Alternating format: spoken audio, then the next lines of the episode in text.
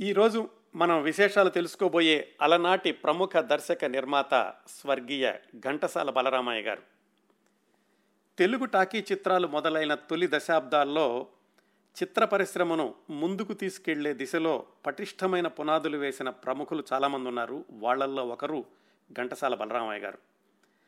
ఆ దశాబ్దాల్లో చిత్రాలు నిర్మించిన లేదా దర్శకత్వం వహించిన ప్రముఖులందరూ కూడా చిత్తశుద్ధి క్రమశిక్షణ అంకిత భావం ఇవన్నీ ఉన్నవాళ్ళు.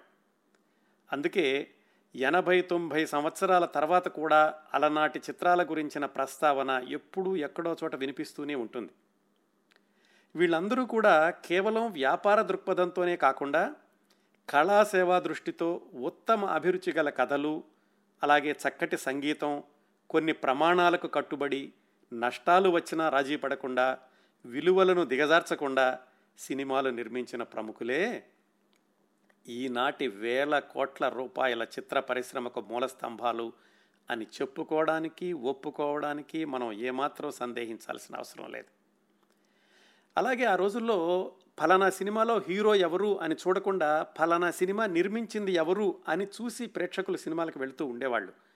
అంటే తమ బ్యానర్ పేరునే హీరోగా నిలబెట్టుకున్నటువంటి సంస్థలు చాలా ఉన్నాయి ఆ దశాబ్దాల్లో. రోహిణి వాహిని రాజరాజేశ్వరి శోభనాచల రేణుక భరణి సారథి జమిని ఇలాంటి బ్యానర్స్లో చేర్చదగిన మరొక మంచి సినిమాల నిర్మాణ సంస్థ ప్రతిభా పిక్చర్స్. ప్రతిభా పిక్చర్స్ వ్యవస్థాపకుడు దర్శక నిర్మాత ఘంటసాల బలరామయ్య గారు. ఘంటసాల బలరామయ్య గారు అనగానే వెంటనే గుర్తించేటటువంటి విషయాలు రెండు.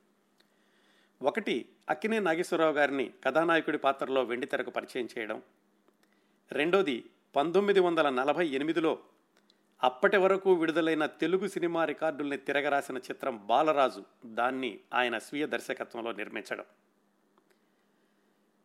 ఘంటసాల బలరామయ్య గారు సినీ రంగంలో ఉన్నది కేవలం ఇరవై సంవత్సరాలు మాత్రమే పంతొమ్మిది వందల ముప్పై మూడు నుంచి యాభై మూడు వరకు. ఆయన ఒక సినిమా తీస్తూ చనిపోయారు పంతొమ్మిది వందల యాభై మూడులో. ఈ ఇరవై సంవత్సరాల్లో ఆయన దర్శకత్వంలో వచ్చినవి కేవలం తొమ్మిది సినిమాలు మాత్రమే. అందులో మూడు పౌరాణికాలు ఐదు జానపదాలు ఒక సాంఘిక చిత్రం ఉన్నాయి. ఆయన దర్శకుడిగా మారక ముందు ఒక రెండు పౌరాణిక చిత్రాలకు నిర్మాతగా వ్యవహరించారు. యాతావాత చూస్తే బలరామయ్య గారు నిర్మించిన దర్శకత్వం వహించిన చిత్రాలను వేళ్ళ మీద లెక్క పెట్టవచ్చు అన్నమాట అయితే ఆయన ఆధ్వర్యంలో వచ్చినటువంటి ప్రతి సినిమాకి ఏదో ఒక ప్రత్యేకత ఉంది. వాటిల్లో కొన్నింటిని చెప్తాను. అన్ని ప్రత్యేకతల్లోకి ముందుగా చెప్పుకోవాల్సింది ఇప్పుడే మనం చెప్పుకుంది సీతారామ జననం చిత్రంలో అక్కినేని నాగేశ్వరరావు గారిని పరిచయం చేయడం. అది ప్రత్యేకతలకైతే ప్రత్యేకత అయితే మరికొన్ని ప్రత్యేకతలు ఏమిటంటే ఆ దశాబ్దాల్లో అనేక విజయవంతమైన పౌరాణిక చిత్రాలకు దర్శకత్వం వహించిన చిత్రపు నారాయణమూర్తి అని ఆయన్ను మొట్టమొదటిసారిగా దర్శకులుగా పరిచయం చేసింది ఘంటసాల బలరామయ్య గారే. ఆ తర్వాత రోజుల్లో హాస్య నటుడిగాను దర్శకుడిగాను చిత్ర ప్రముఖుడిగాను పేరు తెచ్చుకున్న పేకేటి శివరాం గారిని సినీ పరిశ్రమలో తొలి అవకాశం అది కూడా ఆఫీస్ అసిస్టెంట్గా ఇచ్చింది కూడా మనం మాట్లాడుకోబోతున్న ఘంటసాల బలరామయ్య గారు. అది మార్కండయ్య అనే సినిమాతోటి. అలాగే అప్పటి వరకు తెర వెనుకనే పనిచేస్తున్న ప్రముఖ రచయిత కవి మల్లాది రామకృష్ణ శాస్త్రి గారిని పాటల రచయితగా తాను నిర్మించిన ఏకైక సాంఘిక చిత్రం చిన్న కోడలు ద్వారా పరిచయం చేసింది ఘంటసాల బలరామయ్య గారే. ఆయన దర్శకత్వం వహిస్తూ ఆయన మధ్యలో చనిపోతే తర్వాత వాళ్ళ అబ్బాయి పూర్తి చేసినటువంటి చిత్రం రేచుక్క ఆ చిత్రం ద్వారా పరిచయం అయ్యారు ప్రమీల అనేటటువంటి నటీమణి తర్వాత రోజుల్లో దేవికగా కథానాయికగా పేరు తెచ్చుకున్నారు. ఆవిడను పరిచయం చేసినటువంటి ప్రత్యేకత కూడా ప్రతిభా పిక్చర్స్కే దక్కుతుంది. ఘంటసాల వెంకటేశ్వరరావు గారు మొట్టమొదటిసారిగా సినిమాలో ఒక చిన్న వేషంలో వెండి తెర మీద కనిపించింది కూడా ఘంటసాల బలరామయ్య గారి సీతారామ జననంలోనే. అలాగే ఘంటసాల గారు అక్కినే నాగేశ్వరరావు గారికి మొట్టమొదటిసారిగా నేపథ్య గానం చేసింది ఘంటసాల బలరామయ్య గారి బాలరాజు చిత్రంతో. ఘంటసాల వెంకటేశ్వరరావు గారు రావు బాల సరస్వతి గారు కలిసి పాడింది మొట్టమొదటిసారిగా ఘంటసాల బలరామయ్య గారి స్వప్న సుందరి అనే సినిమాతో. ఘంటసాల బలరామయ్య గారు మరణించాక వాళ్ళ అబ్బాయి జి కృష్ణమూర్తి గారు కొనసాగించినటువంటి ప్రతిభా పిక్చర్స్ వాళ్ళు నిర్మించిన ఏది నిజం చిత్రంలోనే అప్పటి వరకు చిన్న చితకా వేషాలు వేస్తున్న నాగభూషణం గారిని రక్తకన్నీర్ నాగభూషణం గారిని కథానాయకుడిగా పరిచయం చేశారు. అది కూడా ప్రతిభా పిక్చర్స్ యొక్క ప్రత్యేకత అని చెప్పుకోవాలి. ప్రతిభా పిక్చర్స్ వారి చిట్ట చివరి చిత్రం దొంగలున్నారు జాగ్రత్త అంటే బలరామయ్య గారు చనిపోయాక వాళ్ళ అబ్బాయి కొనసాగించినటువంటి చిత్రాలు. ఆ దొంగలున్నారు జాగ్రత్త అనే సినిమాతోటి అప్పటి వరకు తమిళ అనువాద చిత్రాలకు పనిచేస్తూ వచ్చిన సంగీత దర్శకుడు కేవి మహాదేవన్ గారిని తెలుగులో సూటి చిత్రానికి పూర్తి స్థాయి సంగీత దర్శకుడిగా పరిచయం చేశారు. ఇవి కొన్ని మాత్రమే. ఒక్కొక్క సినిమా చూసుకుంటూ వెళితే ప్రతి సినిమాలో కూడా మనకి ఏదో ఒక ప్రత్యేకత కనిపిస్తూ ఉంటుంది. ఘంటసాల బలరామయ్య గారికి ఆయన స్థాపించినటువంటి ప్రతిభా పిక్చర్స్కి ఇన్ని ప్రత్యేకతలు ఉన్నాయండి ఘంటసాల బలరామయ్య గారు రంగస్థల నటుడిగా గాయకుడిగా తన కళా జీవితాన్ని ప్రారంభించి చిత్ర నిర్మాణ పరిశీలకుడిగా తర్వాత నిర్మాతగా ఆ తర్వాత దర్శక నిర్మాతగా ఎదిగినటువంటి ప్రయాణంలో ఎన్నో ఆసక్తికరమైన విశేషాలు ఉన్నాయి అట్లాగే ఆయన చిత్రరంగ ప్రవేశం చేసిన మొదటి పది సంవత్సరాలు కూడా వాళ్ళ అన్నయ్య తమ్ముడు ఇద్దరూ కూడా ఆయన నిర్మించిన లేదా ఆయన దర్శకత్వం వహించిన సినిమాల్లో నటులుగా కొనసాగారు. ఇది కూడా ఒక విశేషమే. ఆసక్తికరమైన ఘంటసాల బలరామయ్య గారి జీవిత విశేషాలు ప్రారంభించడానికి మనం నెల్లూరుకు ఏడు కిలోమీటర్ల దూరంలో ఉన్నటువంటి పొట్టేపాలెం అనే ఊరు వెళ్ళాలి. ఆ ఊళ్ళో పంతొమ్మిది వందల ఆరు జులై ఐదవ తేదీన జన్మించారు ఘంటసాల బలరామయ్య గారు. నలుగురు అన్నదమ్ములు. పెద్ద ఆయన పేరు సూర్యరామయ్య రెండో ఆయన పేరు రాధాకృష్ణయ్య మూడో ఆయన మనం మాట్లాడుకుంటున్న బలరామయ్య గారు నాలుగో అతను శేషాచలం గారు. ఈ నలుగురు అన్నదమ్ముల్లోనూ పెద్ద ఆయన సూర్యరామయ్య గారు నెల్లూరులో ఈ మైకా గనుల్లో పనిచేస్తూ ఉండేవాళ్ళు. బలరామయ్య గారి చిన్నతనంలోనే వాళ్ళ తండ్రి గారు మరణించడంతో వాళ్ళ అమ్మగారు ముగ్గురు పిల్లల్ని తీసుకుని పెద్ద అబ్బాయి దగ్గరికి నెల్లూరు వెళ్ళారు. అన్నయ్య గారి దగ్గరే ఉంటూ బలరామయ్య గారు అక్కడ హై స్కూల్ వరకు చదువుకున్నారు. ఆ తర్వాత cooperative training inspect cooperative inspector training అని ఆ రోజుల్లో ఉండే తొందరగా ఉద్యోగం రావడానికి ఆ ట్రైనింగ్ కూడా తీసుకున్నారు. కాకపోతే ఉద్యోగం కంటే కూడా ఆయన్ని మొట్టమొదట్లోనే ఆకర్షించింది నాటకరంగం అది ఎలా జరిగిందంటే వాళ్ళ అన్నయ్య గారు రాధాకృష్ణయ్య గారు నాటకాలు వేస్తూ ఉండేవాళ్ళు. వాళ్ళ తమ్ముడు కూడా నాటకాల్లో వేషాలు వేస్తూ ఉండేవాడు శేషాచలం గారు కూడాను. రాధాకృష్ణయ్య గారు కేవలం నాటకాలు వేయడమే కాకుండా ఆయనకి సొంతగా ఒక నాటక సంస్థ ఉండి ఆయన సొంతంగా నాటకాలని రూపొందించి ప్రదర్శిస్తూ కూడా ఉండేవాళ్ళు. అన్నయ్య గారి వల్ల ఏమో కానీ బలరామయ్య గారికి కూడా ఆ నాటకాలలో తోటి ఆసక్తి వచ్చి ఆయన ఉద్యోగం కంటే కూడా రంగస్థలం మీద ఎక్కువ ఎక్కువసేపు ఉన్నారు. వాళ్ళ పెద్దన్నయ్య గారు చెప్పి చూశారు తమ్ముళ్ళకి ముగ్గురు కూడా ఇంకా రంగస్థలం వైపు వెళ్తున్నప్పుడు ఆయన కూడా ఏం చేయలేకపోయారు. ముగ్గురు అన్నదమ్ములు కూడా రంగస్థలం మీద నాటకాలు వేస్తూ ఉండేవాళ్ళు. మరి ఆ రోజుల్లో నాటకాలంటే పాటలు కూడా పాడాలి తప్పనిసరిగా. అందుకని బలరామయ్య గారు కూడా పాటలు పాడుతూ ఉండేవాళ్ళు. ఆ రోజుల్లో ఆయన రంగస్థలం మీద నాటకాలు వేసేటప్పుడు పాటలు పాడినటువంటి ఆయన ఆసక్తే తర్వాత రోజుల్లో ఆయన సినిమాలు తీసినప్పుడు చక్కటి పాటల్ని సమకూర్చుకోవడానికి దానికి తగినటువంటి గాయని గాయకుల్ని సంగీత దర్శకుల్ని సమకూర్చుకోవడానికి ఆయనకి ఆ ఆసక్తి బాగా ఉపయోగపడింది అని తెలుస్తుంది ఆయన జీవిత చరిత్ర చూస్తూ ఉంటే. దాదాపుగా రెండేళ్ళ పాటు ఇలాగా స్టేజ్ నాటకాలు వేశారు. ఆ రోజుల్లోనే ఆయనకి వివాహం కూడా అయ్యింది. ఇలా వాళ్ళు నాటకాలు వేస్తూ ఉండగా అన్నదమ్ములు కలకత్తాలో ఒక విషయం జరిగింది. అప్పుడే అంటే పంతొమ్మిది వందల ముప్పై రెండులోనే తెలుగు టాకీలు మొదలయ్యాయి కదా. తెలుగు టాకీలు మొదలైనప్పుడు దీన్ని ఒక వ్యాపారంలాగా చూస్తూ కలకత్తాలో ఉన్నటువంటి నిర్మాతలు కొంతమంది మద్రాసు వచ్చి ఇక్కడ సినిమాలు నిర్మించడం ప్రారంభించారు లేదా ఇక్కడ వాళ్ళని తీసుకెళ్ళి కలకత్తాలో సినిమాలు తీస్తూ ఉండేవాళ్ళు. వాళ్ళల్లో ఒకటే ఈస్ట్ ఇండియా ఫిలిమ్స్ కంపెనీ అనేది. ఈ east India film company Motilal Chamria అని అతను దాని అధిపతి. ఆయన వ్యాపారపరంగా తెలుగు సినిమాలు నిర్మిద్దాము అని మద్రాసులో ఉన్నటువంటి తెలుగు వాళ్ళని లేకపోతే ప్రతిభావంతులు అయిన వాళ్ళని కలకత్తా పిలిపించి అక్కడ సినిమాలు నిర్మించే క్రమంలో మొట్టమొదటిసారిగా సావిత్రి అనే సినిమా తీశారు పంతొమ్మిది వందల ముప్పై మూడులో. ఆ సినిమా అయిపోయాక తర్వాత సినిమా ఏమి తీద్దామా అని ఆ చెమ్రియా గారు వెతుకుతూ ఉండగా ఈ ఘంటసాల రాధాకృష్ణయ్య గారు స్టేజీ మీద భక్త రామదాసు నాటకం వేస్తున్నారు అని తెలిసి ఎవరి ద్వారానో ఆ రాధాకృష్ణయ్య గారి కబురు చేశారు. మీరు స్టేజీ మీద వేస్తున్నటువంటి ఈ భక్త రామదాసు నాటకాన్ని నేను సినిమాగా తీస్తాను మీరు కలకత్తా రండి అని. ఆ విధంగా ఘంటసాల రాధాకృష్ణయ్య గారు కలకత్తా వెళుతూ వెళుతూ తన తమ్ముళ్ళిద్దరిని కూడా వెంట పెట్టుకుని వెళ్ళారు. అంటే బలరామయ్య గారిని శేషాచలం గారిని. అలాగా వాళ్ళు కలకత్తా వెళ్ళాక ఆ భక్త రామదాసు సినిమా మొదలు పెట్టేటప్పుడు చెమ్రియా గారు ఏం చెప్పారంటే మరి ఈ సినిమాకి దర్శకుడిని ఎవరిని అనుకోలేదు మీరే దర్శకత్వం చేయొచ్చు కదా అని రాధాకృష్ణయ్య గారిని అడిగారు. అంటే బలరామయ్య గారు అన్నయ్య గారు. ఆయన కూడా సరే అన్నారు.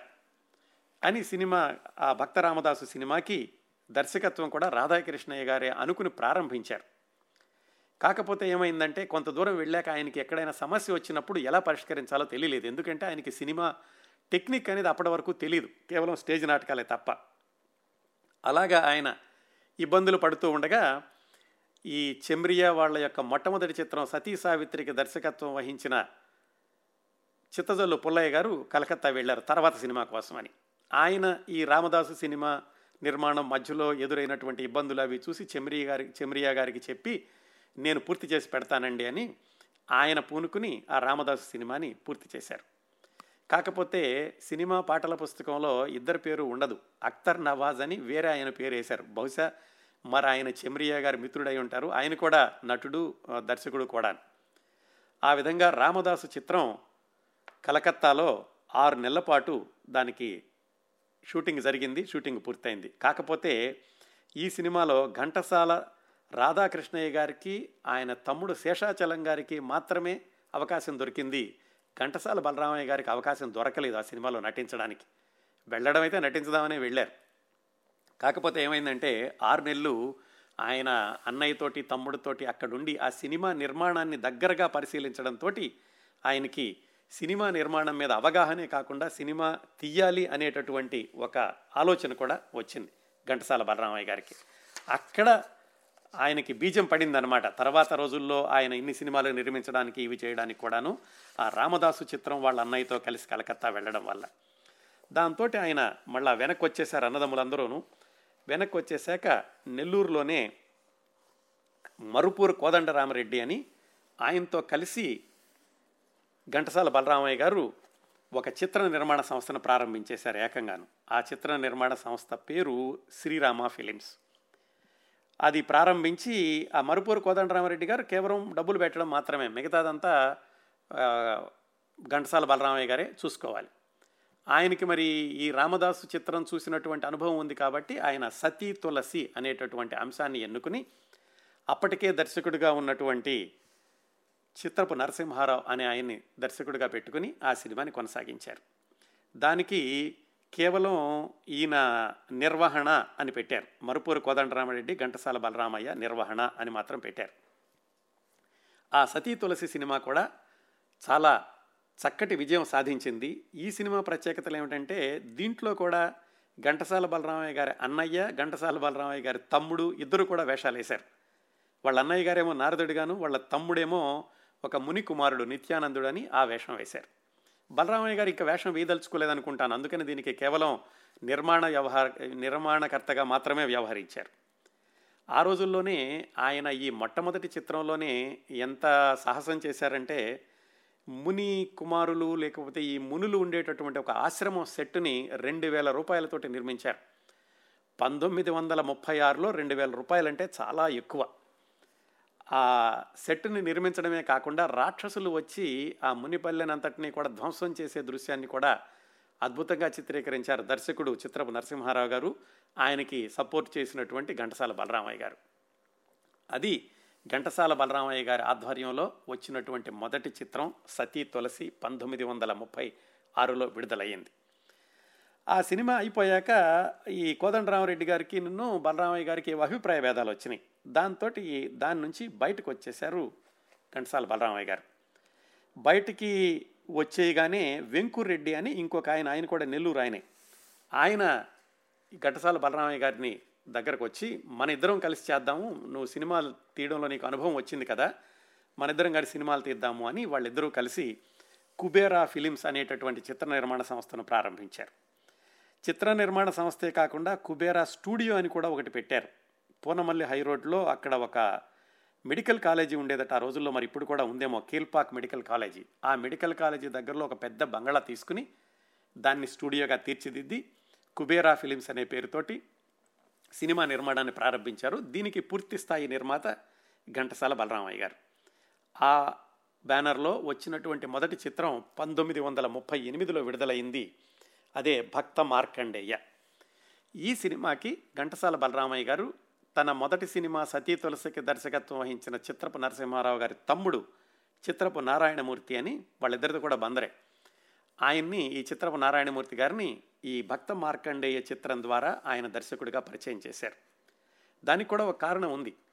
ఈ చిత్రపు నారాయణమూర్తి గారు ఈ స్టేజ్ నాటకాలు వేస్తూ ఉండేవాళ్ళు. ఆయన వేస్తున్నటువంటి స్టేజ్ నాటకాల్లో చాలా ప్రజాదరణ పొందింది భక్త మార్కండయ్య అందుకని ఆయన్నే దర్శకుడిగా పెట్టి భక్త మార్కండయ్య చిత్రాన్ని నిర్మించారు నిర్మాతగా ఘంటసాల బలరామయ్య గారు. మళ్ళీ ఈ సినిమాలో కూడా వాళ్ళ అన్నయ్య ఒక ముని పాత్రని అలాగే వాళ్ళ తమ్ముడు శేషాచలం గారు బ్రహ్మ పాత్రని పోషించారు.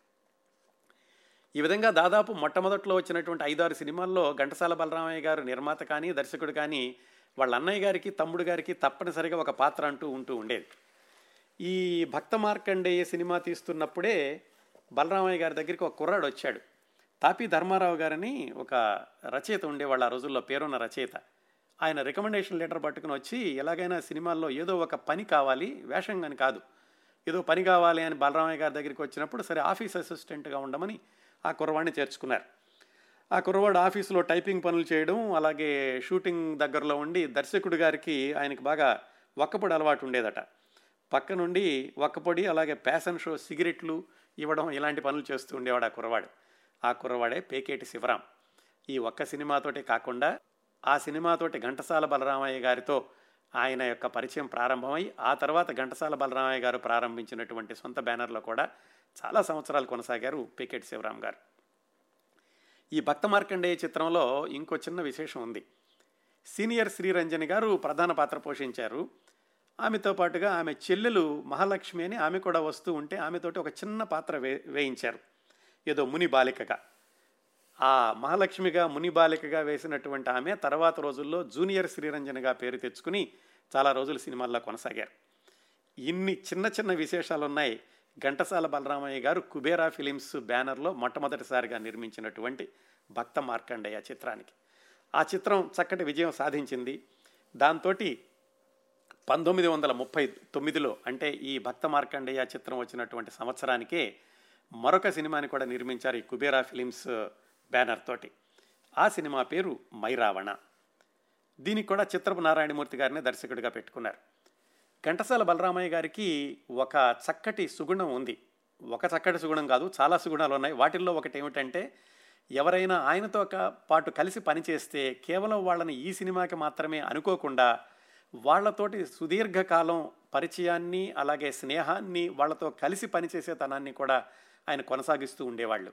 అది మొట్టమొదటి నుంచి కూడా ఉంది. అందుకే చిత్రపు నారాయణమూర్తి గారిని ఒక సినిమాకి దర్శకుడిగా పెట్టుకున్నాక రెండో సినిమాకి కూడా ఆయన్నే దర్శకుడిగా పెట్టుకున్నారు. ఈ మైరావణ సినిమా పంతొమ్మిది వందల ముప్పై తొమ్మిది డిసెంబర్ ఇరవై ఒకటిన వచ్చింది. ఈ సినిమా ప్రత్యేకత ఏమిటంటే దీనిలో కాంచనమాల గారు ప్రధాన పాత్ర పోషించారు చంద్రసేన అని. అలాగే మళ్ళీ ఈ సినిమాలో కూడా వాళ్ళ అన్నయ్య గారికి తమ్ముడు గారికి ఇద్దరికీ కూడా పాత్రలు ఉన్నాయి ఘంటసాల బలరామయ్య గారు అన్నయ్య గారికి తమ్ముడు గారికి ఈ సినిమాలో ఇంకోటి ఏం జరిగిందంటే ఈ మైరావణ సినిమా తీస్తున్నప్పుడు దానిలో ఒక పాత్రకి సీత పాత్రకి కర్నూలుకి చెందినటువంటి కమల అనే అమ్మాయిని ఇంటర్వ్యూ చేశారు. అయితే ఇంటర్వ్యూ చేసి ఆమెను ఎంపిక కూడా చేశారు కానీ యూనిట్లో వాళ్ళందరూ కూడా ఆ అమ్మాయికి కళ్ళు పిల్లి కళ్ళులాగా ఉన్నాయని అందరూ విమర్శించడంతో ఆ అమ్మాయిని ఆ సినిమాలోకి తీసుకోలేదు. ఆ అమ్మాయే తర్వాత రోజుల్లో కమలా కొట్టిస్ అనే పేరుతోటి చాలా సినిమాల్లో నటించారు. మళ్ళీ ఘంటసాల బాలరామయ్య గారు దర్శకత్వం వహించిన సీతారామ జననంలో కూడా నటించారు కమలా కొట్నీస్ గారు. అలాగా ఆమె ఈ మైరావణ చిత్రంలో నుంచి ఎంపిక కాలేక పక్కకు వెళ్ళిపోయారు. అది ఒక విశేషం. ఈ సినిమా కూడా అద్భుతంగా ఆడింది. చక్కటి లాభాలు తెచ్చిపెట్టింది కుబేరా ఫిలిమ్స్ వాళ్ళకి మైరావణ చిత్రం. కాకపోతే ఆ కుబేరా ఫిలిమ్స్ వెంకురెడ్డి గారితో కూడా అభిప్రాయాల భేదాలు వచ్చినాయి. ఘంటసాల బలరామయ్య గారికి. ఆ తర్వాత ఒక సినిమా మాత్రమే తీసి అది కూడా వెనక్కి వెళ్ళిపోయింది. ఇది ఈ కుబేరా ఫిలిమ్స్ అనేది. ఆ కుబేరా స్టూడియో అనేది కూడా తర్వాత వేరే వాళ్ళు ఎవరో తీసుకున్నట్లున్నారు. దాంతో ఘంటసాల బలరామయ్య గారు ఇంకా అక్కడి నుంచి బయటకు వచ్చేసేసి ఈ రెండు సినిమాలు తీస్తున్నప్పుడు కూడా ఆయన కేవలం నిర్మాతగా ఏదో తెర వెనకాల ఉండడం డబ్బులు పెట్టడమే కాకుండా అన్ని విభాగాలు కూడా చూస్తూ ఉండేవాళ్ళు. ఎందుకంటే ఆయనకు కూడా ఈ నాటక రంగంలో అనుభవం ఉంది ఇవన్నీ తెలిసిన ఆయన కాబట్టి అన్ని శాఖలను కూడా పరిశీలిస్తూ ఉండడంతో ఆయనకి అప్పుడు ధైర్యం వచ్చింది. సొంతంగా సినిమా తీయొచ్చు అని. అప్పుడు ఆయన కొంతమంది మిత్రుల యొక్క సహాయంతో సొంతంగా ప్రతిభా పిక్చర్స్ అనేటటువంటి ఒక చిత్ర నిర్మాణ సంస్థని ప్రారంభించారు.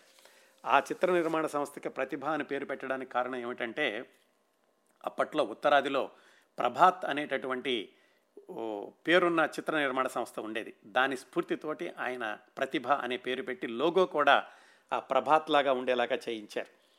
ఆయనతో చాలా సినిమాలకు కలిసి పనిచేసినటువంటి కేవీఎస్ శర్మ అనే ఆర్ట్ డైరెక్టర్ ఆ లోగోని కూడా డిజైన్ చేశారు. ఆ ప్రభాత్ ప్రతిభా పిక్చర్స్ యొక్క బ్యానర్ తోటి మొట్టమొదటిసారిగా ఘంటసాల బలరామయ్య గారు దర్శకుడుగాను అలాగే నిర్మాతగాను కూడా నిర్మించినటువంటి చిత్రం పార్వతీ కళ్యాణం దాన్ని పార్వతీ పరిణయం అని కూడా అనేవాళ్ళు. మళ్ళా ఈ సినిమాలో కూడా వాళ్ళ అన్నయ్య గారు రాధాకృష్ణయ్య గారు శివుడుగాను బలరామయ్య గారు తమ్ముడు శేషాచలం గారు మన్మధుడుగాను నటించారు. ఈ సినిమా కూడా చక్కటి విజయం సాధించింది. ఇవన్నీ కూడా ఘన విజయము సూపర్ డూపర్ హిట్స్ అనలేం కానీ నష్టాలు రాకుండా ఆయనని నిరుత్సాహపడకుండా ముందుకు వెళ్ళేటటువంటి క్రమంలో సహాయం చేసినవి ఘంటసాల బలరామయ్య గారు నిర్మించిన చిత్రాలైనా కానీ ఆయన దర్శకత్వం వహించిన చిత్రాలైనా కానీ ఈ పార్వతీ కళ్యాణం అవ్వగానే ఆయన మళ్ళా రెండో సినిమా కూడా సన్నాహాలు చేసుకున్నారు ఈ ప్రతిభా పిక్చర్స్ తరఫున. కాకపోతే అదే రోజుల్లో మద్రాసులో ఈ రెండవ ప్రపంచ యుద్ధం ఛాయలు బాంబులు కూడా పడతాయి అనే భయంతో చిత్ర పరిశ్రమ అంతా కూడా ఎక్కడిదక్కడికి వెళ్ళిపోయింది. ఆ క్రమంలో ఘంటసాల బలరామయ్య గారు వాళ్ళ అన్నదమ్ములు కూడా మళ్ళీ నెల్లూరు వచ్చేశారు. వచ్చేసి ఆ యుద్ధ ఛాయలు కొంచెం తగ్గాక మళ్ళీ మద్రాసు వెళ్ళి చిత్ర నిర్మాణాన్ని కొనసాగించారు. ఆ విధంగా ఘంటసాల బలరామయ్య గారు ప్రతిభా పిక్చర్స్లో తీసిన రెండవ చిత్రం గరుడ గర్వభంగం. ఈ సినిమాకి ఒక ప్రత్యేకత ఉంది. ఒక విధంగా ఘంటసాల బలరామయ్య గారు భానుమతి గారు రామకృష్ణ గారు వాళ్ళ యొక్క ప్రేమ వివాహం ముందుకు వెళ్ళడానికి పరోక్షంగా దోహదం చేశారు. ఎలా జరిగిందంటే ఘంటసాల బలరామయ్య గారు ఈ గరుడ గర్వభంగం సినిమా ప్రారంభించడానికి ముందు కృష్ణ ప్రేమ అనే సినిమాలో భానుమతి గారు ప్రధాన పాత్ర రామకృష్ణ గారు అసిస్టెంట్ డైరెక్టర్గా ఉన్నారు. వాళ్ళిద్దరూ ప్రేమించుకున్నారు. వాళ్ళ ఇంట్లో తెలిసింది భానుమతి గారి ఇంట్లో కోప్పడ్డారు. కోపడి భానుమతి గారిని మళ్ళీ ఒంగోలు తీసుకెళ్ళిపోదాం అనుకున్నారు. కొన్ని రోజులు దూరంగా ఉంటే వీళ్ళు మానేస్తారు అని. సరిగ్గా ఆ సమయంలో ఘంటసాల బలరామయ్య గారు ఈ గరుడ గర్వభంగంలో సత్యభామ పాత్ర కోసమని అడగడానికి భానుమతి గారి ఇంటికి వెళ్ళారు.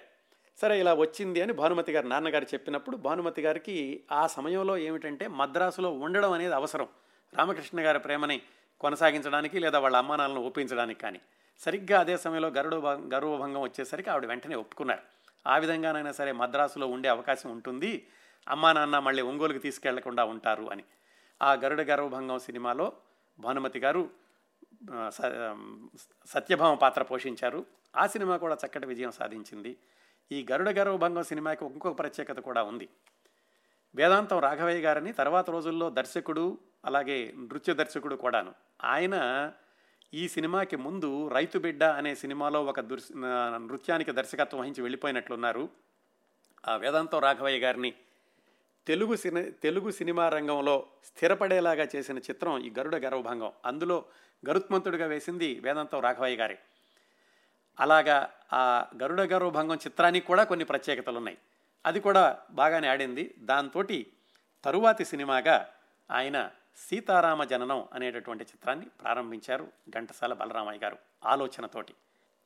సీతారామ జననం చిత్ర నిర్మాణం అనుకోగానే ఘంటసాల బలరామయ్య గారికి ఎదురైన సమస్య ఏమిటంటే అప్పటి వరకు తెలుగు సినిమాల్లో అది జానపదాలు కానీ పౌరాణికాలు కానీ సాంఘికాలు కానీ హీరోలందరూ కూడా మధ్య వయస్కుల వాళ్ళు అంటే ముప్పై ఐదు నలభై ఆ సంవత్సరాల వాళ్ళు. ఈ సీతారామ జననం అనుకోగానే దానికో చిన్న వాళ్ళు కావాలి. అంటే సుమారుగా పద్దెనిమిది పంతొమ్మిది ఆ వయసులో వాళ్ళు కానీ ఇరవై సంవత్సరాలకు అటు ఇటుగా ఉన్న వాళ్ళు కానీ కావాలి. అది ఘంటసాల బలరామయ్య గారికి కొంచెం సవాల్గా అనిపించింది. అప్పటి వరకు సినిమాల్లో ఉన్న హీరోలు ఎవరు? ఆ వయసు వాళ్ళు కాదు. అందుకని ఆ వయసుకు తగినటువంటి నటీనటుల్ని వెతుకుతూ బలరామయ్య గారు ఎక్కడ దొరుకుతారా అని ఆయన ఆంధ్రదేశంలోకి కొంతమందిని పంపించారు. ఆయన కూడా వెతుకుతూ వెళ్ళారు.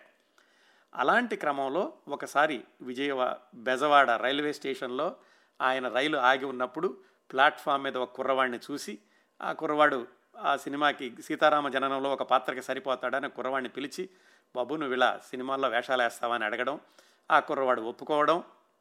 ఘంటసాల బాలరామయ్య గారు ఆ తర్వాత ఆ కుర్రవాడిది ఊరు గుడివాడ దగ్గర అని తెలిసి గుడివాడకి వెళ్ళి మేకప్ మ్యాన్లు గోపాలరావు గారు మంగయ్య గారు అని ఘంటసాల బాలరామయ్య గారి యొక్క యూనిట్లో పనిచేస్తూ ఉండేవాళ్ళు. వాళ్ళని తీసుకెళ్ళి ఆ కుర్రవాడి యొక్క అన్నయ్యని పెద్దవాళ్ళని పిలిచి మాట్లాడడం జరిగింది. ఆ కుర్రవాడు అక్కినే నాగేశ్వరరావు గారని మీ అందరికీ తెలుసు. అయితే అలా వాళ్ళని పిలిచి చెప్పినప్పుడు చెప్పారట దాంట్లో రాముడు లక్ష్మణుడు రెండు వేషాలు ఉన్నాయి ఏదో ఒక వేషం ఇస్తాను అని. దాంతో అక్కినే నాగేశ్వరరావు గారు అన్నయ్య గారు కొంత ఆలోచించారు. అలాగే అక్కినే నాగేశ్వరరావు గారు కూడా ఏమైందంటే అప్పటి వరకు అంతకుముందు ధర్మపత్ని అనే సినిమాలో ఒక చిన్న వేషం వేసి వచ్చేశారు. ఆ సినిమా ఏదో బాలనటుడే కానీ దాంట్లో ఆయన కూడా పేరేమి రాలేదు. ఆ తర్వాత కొన్ని సంవత్సరాలకి తల్లి ప్రేమ అనేటటువంటి సినిమాలో వేషం ఇస్తాం రమ్మని కన్నాంబ గారు కడార్ నాగభూషణం గారు నాలుగైదు నెలల పాటు మద్రాసులో ఉంచారు కానీ అందులో వేషం రాలేదు ఆయనకి. దాంతో విసిగిపోయి ఇంకెందుకు వచ్చిందని ఆయన నాటకాల వేష నాటకాల్లో ఆడపిల్ల వేషాలు వేసుకుంటూ కొనసాగుతూ ఉండగా ఇదిగో ఘంటసాల బలరామయ్య గారు ఆయన చూడడం అడగడం జరిగింది. సరే ఆయన కొంచెం సందేహంగా ఉంది ఇలా వెళదామా ఏదో నాటకాలు ఇలా స్థిరంగా నడిచిపోతుంది కదా అని. ఆ మేకప్ మ్యాన్ మంగయ్య గారిని అడిగారట ఏమండి ఎలా ఉంటుంది? మరి ఇందులో రాముడో లక్ష్మణుడో అంటున్నారు. పైగా నాటకాలేమో నాకు దివ్యంగా జరిగిపోతున్నాయి. సినిమాలతో నాకు రెండుసార్లు అనుభవం అయ్యింది. అంతేసరికి ఆయన కూడా చెప్పారట బాబు నువ్వు తప్పనిసరిగా రా. ఘంటసాల బలరామయ్య గారు అంటే మామూలు దర్శక నిర్మాత కాదు విజయవంతమైన చిత్రాలు తీశారు. అలాగే నువ్వు రంగస్థలం మీద ఆడపిల్ల వేషాలు వేస్తున్నావు రేపు నీ గొంతు మారిందనుకో మరి ఇలాంటి వేషాలు వేస్తావని ఆయన నచ్చ చెప్పిన మీదట అక్కినే నాగేశ్వర గారు ఒప్పుకోవడం ఆ సీతారామ జననం సినిమా కోసమని ఆయన మద్రాసు వెళ్ళడం జరిగింది. చాలా చోట్ల రాసుకున్నారు అక్కినే నాగేశ్వర గారు. పంతొమ్మిది వందల నలభై నాలుగు మే ఎనిమిది నేను మద్రాసులో అడుగుపెట్టాను అదే నాకు మరొక జన్మదినం లాంటిది అని. అయితే ఆ సీతారామ జననంలో ప్రొద్దుటూరి రాజు అని ఇంకో కుర్రాన్ని కూడా ఎంపిక చేశారు. రాముడు లక్ష్మణ్లో వీళ్ళిద్దరిలో ఎవరో ఒకళ్ళు అవ్వాలి. అయితే ప్రొద్దుటూరు రాజు కంటే అక్కినే నాగేశ్వరరావు గారు కొంచెం పొడవుగా ఉండడంతో ఆయన రాముడు అయ్యారో ప్రొద్దుటూరు రాజు లక్ష్మణుడు అయ్యారు బహుశా ఆయన రాముడు అయ్యి ఉంటే ఈయన లక్ష్మణుడు అయ్యి ఉంటే చరిత్ర ఎలా ఉండేదో తెలియదు తెలియదు కానీ మొత్తానికి అక్కినే నాగేశ్వరరావు గారు ఆ విధంగా సీతారామ జననంలో రాముడిగా కథానాయకుడిగా చిత్రరంగ ప్రవేశం చేశారు. ఆ తర్వాత డెబ్భై సంవత్సరాల పాటు ఆయన ఎదురు లేకుండా కొనసాగిన విషయం మనందరికీ తెలిసిందే. ఘంటసాల బలరామయ్య గారు ఏదో కేవలం కుర్రవాణ్ణి తీసుకెళ్ళిపోయి వేషం కోసమే అన్నట్లు కాకుండా సొంత కొడుకులాగా చూసుకున్నారని అక్కినే నాగేశ్వరరావు గారు చాలాసార్లు చెప్పుకున్నారు. చిట్ట చివరిలో ఆయనకి క్యాన్సర్ ఉందని తెలిసినప్పుడు మరణించడానికి నాలుగు నెలల ముందు పత్రికా విలేకరుల సమావేశం పెట్టినప్పుడు కూడా ఘంటసాల బలరామయ్య గారి ప్రస్తావనతోటి ఆయన ప్రారంభించారు ఆయన ఉపన్యాసాన్ని. ఘంటసాల బలరామయ్య గారు సీతారామ జననం సందర్భంలో తన చూసుకున్నటువంటి ఆ సందర్భాన్ని గుర్తు చేసుకుంటూ ఆయన చెప్పారు. ఆ కంపెనీలో అడుగు పెట్టాను అక్కడే పేరు పొందాను అంచేత ఆ సంస్థతో నాకు ఉన్న అనుబంధం అంతా ఇంత అని చెప్పడానికి వీల్లేదు. హీరో ద ధరించడం దగ్గర నుంచి ఆఫీస్ బాయ్ వరకు అన్ని పనులు చేసేవాడిని చూసేవాడిని. ఇంత వాడిని కావడానికి కారకులైన బలరామయ్య గారిని అనుక్షణం తలుచుకుంటూనే ఉంటాను ఆరాధిస్తూనే ఉంటాను. ఆయన ఎక్కడ ఉన్నా ఆ వారి ఆశీర్వచనాలు అందుతూనే ఉంటాయి అని ఆయన పదే పదే గుర్తు చేసుకుంటూ ఉండేవాళ్ళు ఈ సీతారామ జననం చిత్రం యొక్క విశేషాలన్నీ కూడా నేను అక్కినే నాగేశ్వరరావు గారి ప్రథమ చిత్రం అనే కార్యక్రమంలో వివరంగా చెప్పాను. మళ్ళీ అవన్నీ నేను పునరావృతం చేయబోవడం లేదు. ఈ సినిమా ఒక మాదిరిగా ఆడింది బ్రహ్మాండంగా ఆడలేదు. కాకపోతే సీత ఘంటసాల బలరామయ్య గారి యొక్క చిత్ర నిర్మాణానికి విఘాతం కలిగించేలాగా మాత్రం లేదు. అక్కినే నాగేశ్వరరావు అనేటటువంటి చక్కని నటుడు ఒక కుర్రవాడు వచ్చాడు అన్న విషయం చిత్ర పరిశ్రమ అందరికీ తెలిసింది. అప్పటి వరకు వచ్చినటువంటి తెలుగు చలనచిత్రాలను చూసుకుంటే అతి చిన్న వయసులో కథానాయకుడిగా నటించింది అక్కినే నాగేశ్వరరావు గారే. అంతకుముందు ఉన్నటువంటి నాగయ్య గారు కానీ సిహెచ్ నారాయణరావు గారు వీళ్ళందరూ కూడా దాదాపుగా ముప్పై ఐదు సంవత్సరాల వయసు పైబడిన వాళ్ళు లేదా అలా కనిపించే వాళ్ళే కానీ ఇంత చిన్న వయసులో కథానాయకుడిగా నటించింది అక్కినే నాగేశ్వరరావు గారు. దానికి కారణమైంది ఘంటసాల బలరామయ్య గారు. ఈ చిత్రంతో ఘంటసాల వెంకటేశ్వరరావు గారు కూడా ఒక చిన్న పాత్రలో కనిపించారు. ఆయన అక్కినే నాగేశ్వరరావు గారు అక్కడ రూమ్మేట్స్గా ఉండేవాళ్ళట ఈ సినిమా నిర్మాణం జరిగినంతసేపు కూడాను.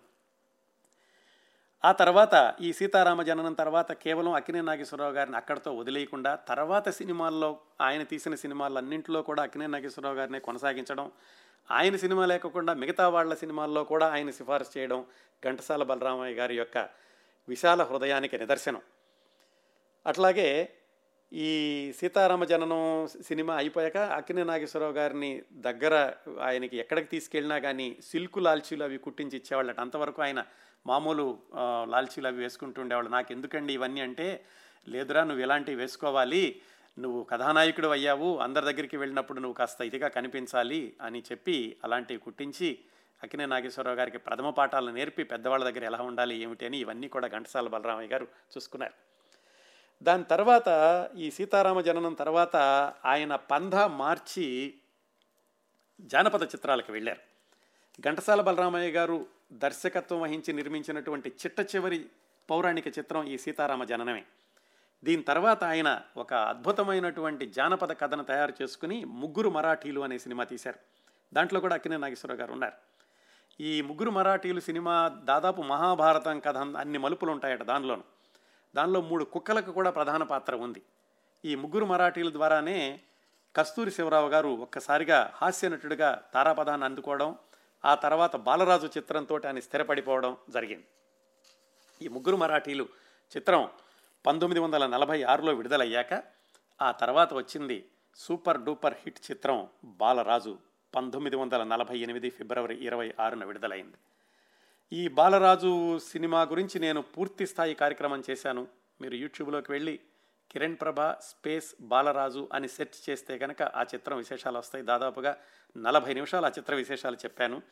అందులోని ముఖ్యమైన అంశాలు మాత్రం ఒకసారి గుర్తు చేసుకుందాం. కంఠసాల బలరామయ్య గారి దృష్ట్యా. ఆయన అంతవరకు ఈ పౌరాణిక చిత్రాల్లో ఉన్నప్పటికీ కూడా ఈ జానపద చిత్రాలు రూపొందించడంలో కూడా దిట్టాన్ని నిరూపించుకున్నారు ఘంటసాల బలరామయ్య గారు ఈ ముగ్గురు మరాఠీల చిత్రం ద్వారా. ఈ బాలరాజు చిత్రం కూడా ముగ్గురు మరాఠీలు యొక్క ఈ విజయాన్ని కొనసాగిస్తూ సాగింది.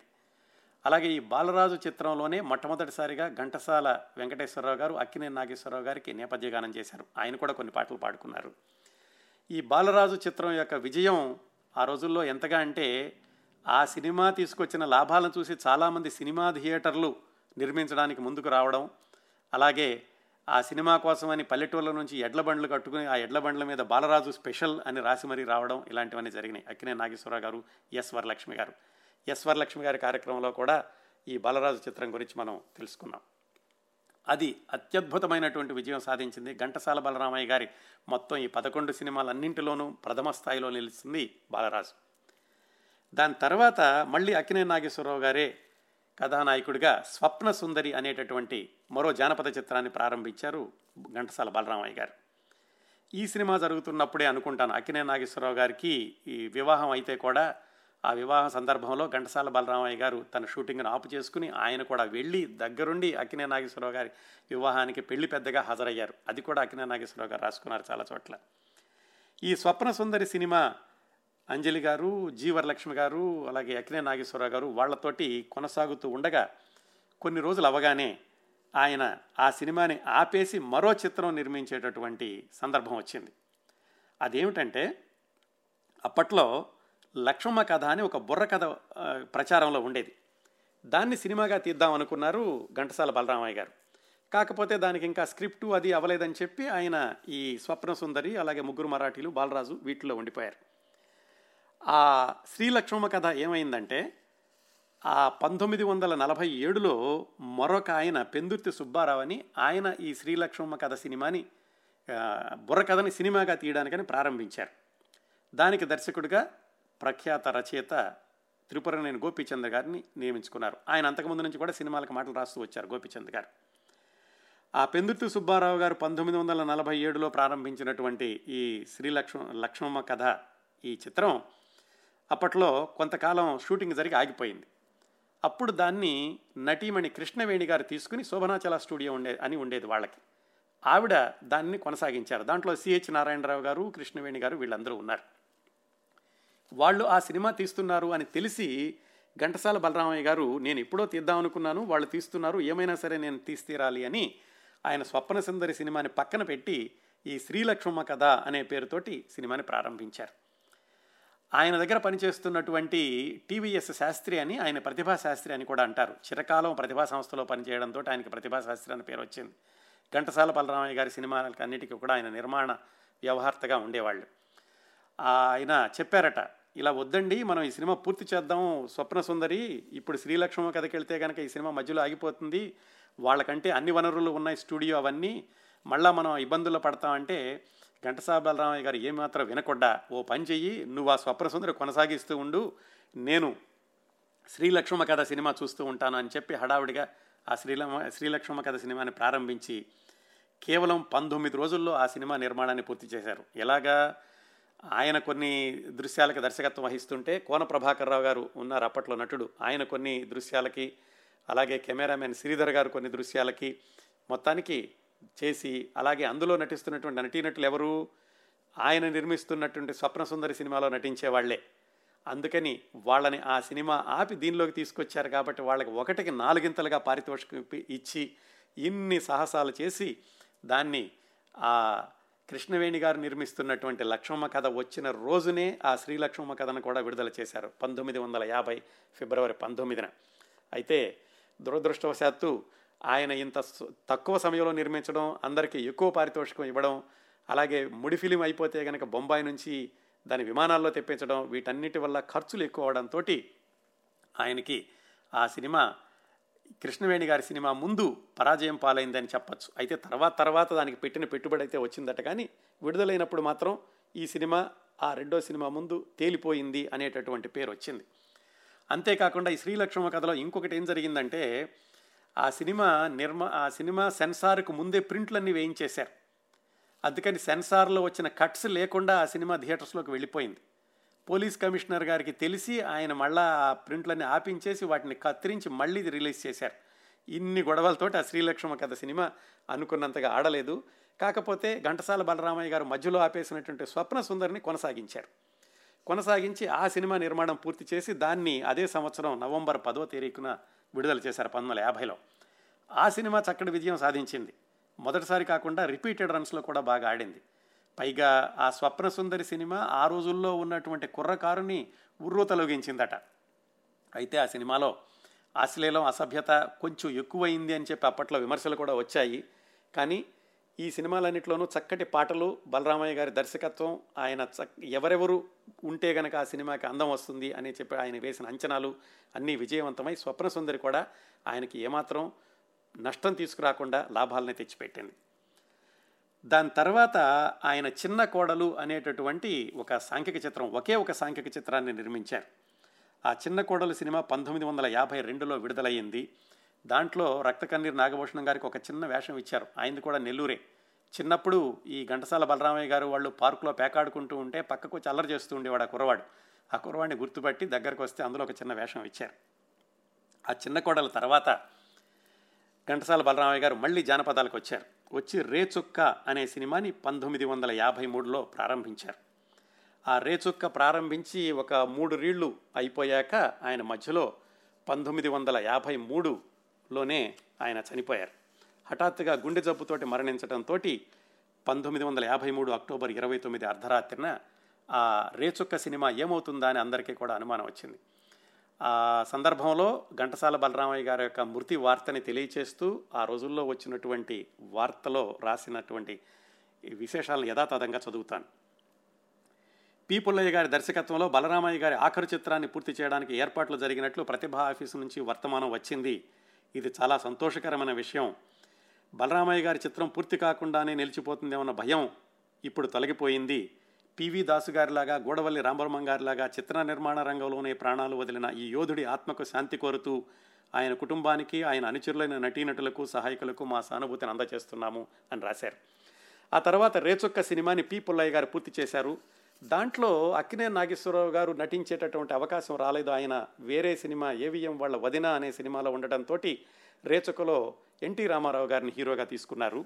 అక్కినే నాగేశ్వరరావు గారు మాత్రం ఏమైనా సరే ఘంటసాల బలరామయ్య గారి చివరి చిత్రంలో నేను ఉండాలి అనడంతో ఆయన ఒక చిన్న పాత్రలో కొద్ది సెకండ్లు మాత్రం కనిపించే పాత్రలో రేచొక్కలో ఉన్నారు అక్కినే నాగేశ్వరరావు గారు. ఆ రేచొక్క సినిమాకి నిర్మాతగా ఘంటసాల బలరామయ్య గారి పెద్ద అబ్బాయి జి కృష్ణమూర్తి అని పేరు వేశారు. ఆ తర్వాత జి కృష్ణమూర్తి గారు ప్రతిభా పిక్చర్స్ బ్యానర్ తోటి ఏది నిజం దొంగలున్నారు జాగ్రత్త అనే సినిమాలు నిర్మించారు కానీ పెద్దగా విజయవంతం కాలేదు. తర్వాత ప్రతిభా పిక్చర్స్ కాలగర్భంలో కలిసిపోయింది. ఈ ఘంటసాల బలరామయ్య గారి మిగతా కుటుంబ విశేషాలకు వస్తే కనుక కృష్ణమూర్తి గారు పెద్ద అబ్బాయి శ్రీనివాసమూర్తి రెండో అబ్బాయి శివకుమార్ మూడో అబ్బాయి శివాజీ నాలుగో అబ్బాయి తర్వాత ముగ్గురు అమ్మాయిలు నలుగురు అబ్బాయిలు ముగ్గురు అమ్మాయిలు. ఈ కృష్ణమూర్తి గారు సినిమాలు కొంతకాలం కొనసాగించిన తర్వాత ఆయన మరణించారు. మూడో అబ్బాయి శివకుమార్ అన్న ఆయన ఎస్ రాజేశ్వరరావు గారి అబ్బాయి వాసురావు గారి యొక్క సహచర్యంతో ఆయన సంగీతం నేర్చుకుని అక్కడ డ్రమ్మర్గా చాలా సినిమాలకు పనిచేశారు. అలాగే శివకుమార్ గారు జి ఆనంద్ అని అప్పట్లో ఉండేవాళ్ళు గాయకుడు. ఆయన నిర్వహిస్తున్నటువంటి స్వరమాధురి అనేటటువంటి సంస్థలో ఆయన కండక్టర్గా పనిచేస్తూ ఉండేవాళ్ళు మ్యూజిక్ కండక్టర్గాను అదే స్వరమాధురిలో పాటలు పాడుతున్నటువంటి సావిత్రి గారు అని ఆమెను వివాహం చేసుకున్నారు శివకుమార్ గారు. ఈ సావిత్రి గారు ప్రముఖ గాయని బి వసంత గారి యొక్క సొంత చెల్లెలు. వాళ్ళకి ఇద్దరు పిల్లలు. శ్రీనివాస సాయి యామిని.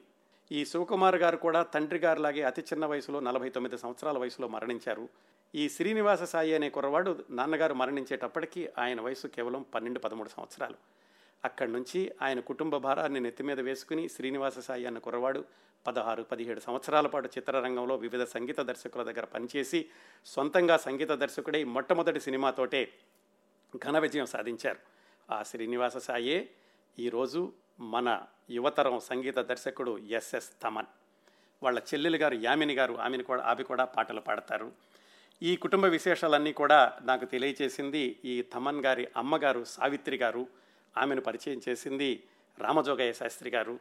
ఆమెకి ఫోన్ చేయగానే పిఠాపురంలో ఎక్కడో ఏదో కార్యక్రమంలో ఉన్నారు. అయినా వెంటనే బయటకు వచ్చి నా ఫోన్ కాల్ తీసుకుని అరగంట సేపు మాట్లాడి వాళ్ళ కుటుంబ విశేషాలు అలాగే ఈ శివకుమార్ గారి యొక్క విశేషాలు ఘంటసాల బలరామయ్య గారి యొక్క కుటుంబ విశేషాలు అన్నీ తెలియచేశారు.